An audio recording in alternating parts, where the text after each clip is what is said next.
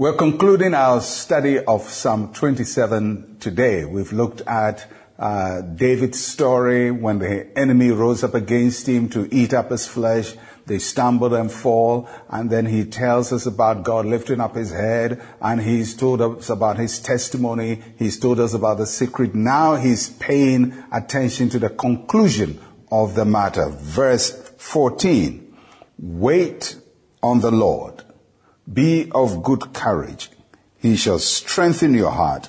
Wait, I say, on the Lord. This is the final exhortation. David has told us everything that has happened to him, and now he's turning his attention to those he's addressing, us, and he says, listen, wait on the Lord. And I be of good courage, be of good cheer, wait on the Lord. In other words, let the Lord be your expectation, let your hope be in the Lord, trust in Him, rest in Him, be at peace in Him. Have the wicked risen up against you? Wait on the Lord. Are there people who want to eat up your flesh? Wait on the Lord. Do you feel forsaken? Wait on the Lord. No matter what the situation is, David's conclusion is wait on the Lord. Trust in God. Hold on to Him. Be of good cheer. Be encouraged.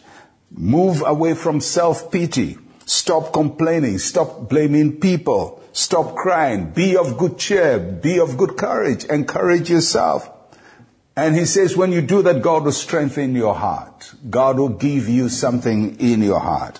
When we turn from self-pity, God will strengthen us from within. There is strength in God for our weakness. There is help for those who are down.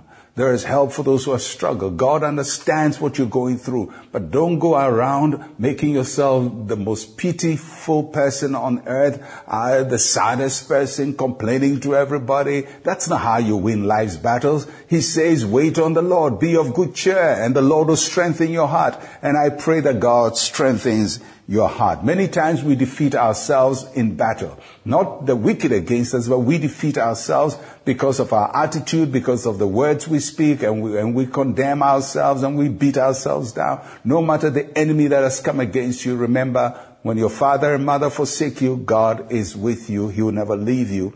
You are never alone. You are never in this alone. Yes, you may feel alone, but you are not alone. Be of good cheer. Strengthen yourself. Be of good courage. God will give you the victory. And so today I end this study with these words of encouragement to you that the Lord who has brought you this far will give you victory. The enemy will rise up against you. They may want to eat up your flesh, but they will stumble and fall. God will give you the victory. You have a testimony. You have a triumph. You have a song of victory at the end of it all. And I pray that as you enter a new week from tomorrow, the Lord's victory will be your, your portion and you experience Him in a very major supernatural way. May the Lord bless you. May the Lord keep you and may the Lord give you victory in every battle. Let's pray together. Say with me, Heavenly Father, you are never late. You are always on time. Today, I set my heart to wait for your goodness. In Jesus' name, amen. My friend, God will not leave you nor forsake you. God will not abandon you. Wait on Him, trust in Him. And the God who helped David will also help you through and give you the victory. I'm Pastor Mensa Otabil. Shalom, peace, and life to you.